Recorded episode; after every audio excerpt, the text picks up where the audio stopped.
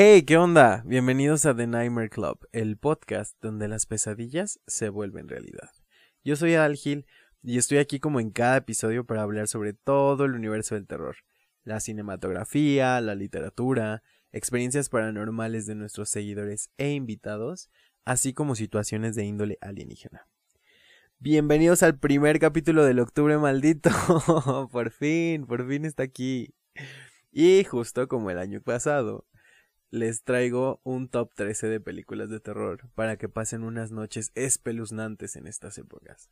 La mitad del top son películas muy queridas por mí, así que espero que las aprecien y sobre todo que las vean.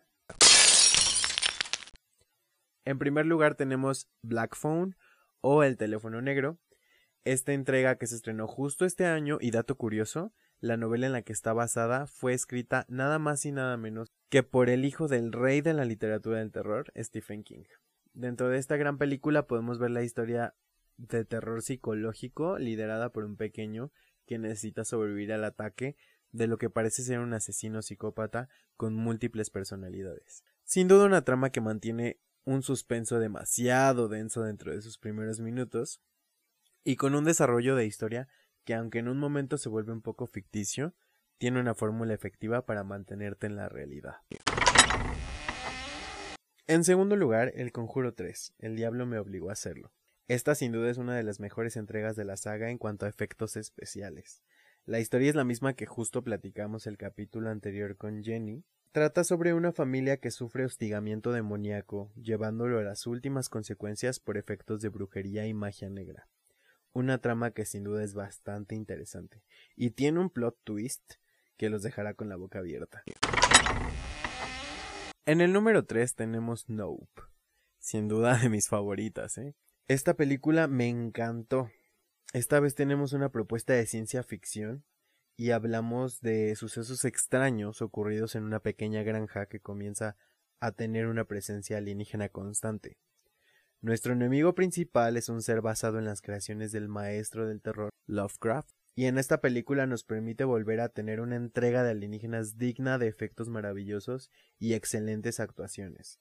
Desde el principio nos cuenta una historia que logra engancharnos y el pensar si en verdad estamos solos o simplemente no prestamos la suficiente atención a lo que nos rodea. ¿Ustedes lo han pensado? En el número 4, un clasiquísimo, Las colinas tienen ojos, de 1977. Que no los engañe, por favor, el remake del 2006. Wes Craven regaló otra de sus creaciones como maestro del terror con este relato sobre una sociedad mutada que actúa como depredadora de todo ser varado en su zona. Pese a la deformación física de estos personajes, lo mejor de la cinta es cuando no los vemos y solo observan a sus víctimas a través de las colinas. Por algo se le dio ese nombre a esa película. En el número 5 tenemos Suspiria, de 1977.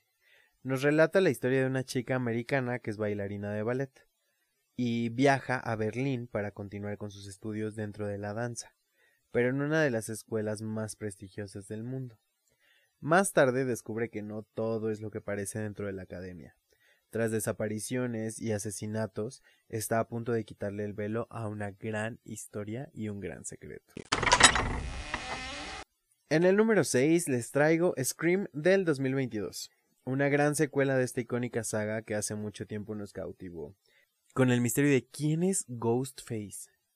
Vuelve para darnos una entrega bastante digna y sobre todo el regreso de icónicos personajes con algunos de sus actores originales.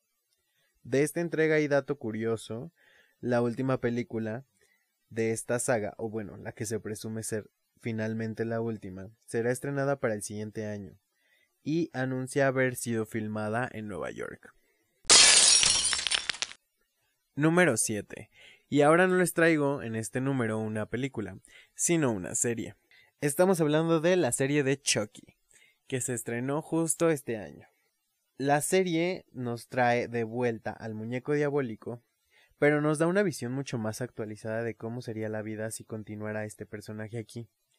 Lo que me gusta mucho de esta serie es que mantuvo la característica y peculiar personalidad de Chucky, así como los chistes crudos y sin sentido, pero sobre todo que supieron adaptarla muy bien a esta década, ya que toca temas como el feminismo, la comunidad LGBT y el racismo de una manera demasiado correcta, dando a resaltar sin ninguna duda que es una de las mejores series actuales, manteniendo a su vez el terror generado por este pequeño amigo.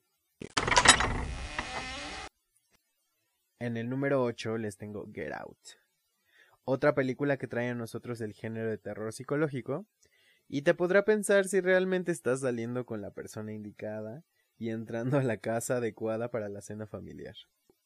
Con una magnífica actuación como protagonista de Daniel Kaluuya, que es el mismo que protagoniza Nope, y que, dato curioso, es uno de los chicos que participó en la serie de Skins.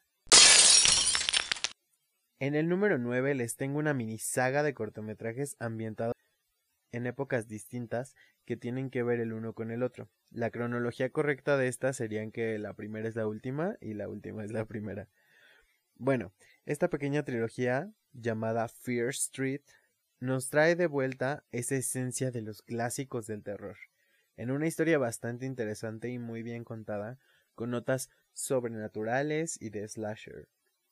Además de que nos brinda otra fantástica actuación de Sadie Sink, la cual muchos de ustedes conocen como Max de Stranger Things, y que este año fue nombrada una Scream Queen. Para los que no lo saben, las Scream Queens son nombradas así porque hacen un excelente trabajo dentro del género de terror. Por algunos ejemplos tenemos a Jamie Lee Curtis con la saga de Halloween, a Neve Campbell por Scream, a Linda Blair por ser Regan en El Exorcista, y una de las más recientes también, Vera Farmiga, por ser Lorraine Warren en la saga del Conjuro. Para el número 10, y no dejar de lado estas grandes películas de extraterrestres, nos dirigimos a Alien, el octavo pasajero. Esta nos narra la historia de una nave que viene de vuelta a la Tierra, pero detectan una señal de vida desconocida de un planeta deshabitado y que está medio cercano, así que la redirigen para explorar, sin saber que están a punto de entrar al infierno con estas criaturas y llevarse a un octavo pasajero. En el número 11, y esta no recuerdo si ya la había recomendado en el otro top o no, pero bueno, ahí va de nuevo, para que la vean, para que se den cuenta que sí está buena. El Orfanato. Esta película, wow, yo me acuerdo haberla visto cuando era muy pequeño y me encantaba, y sí me sacó varios sustos. Recorremos la aventura de una chica que creció en una casa hogar.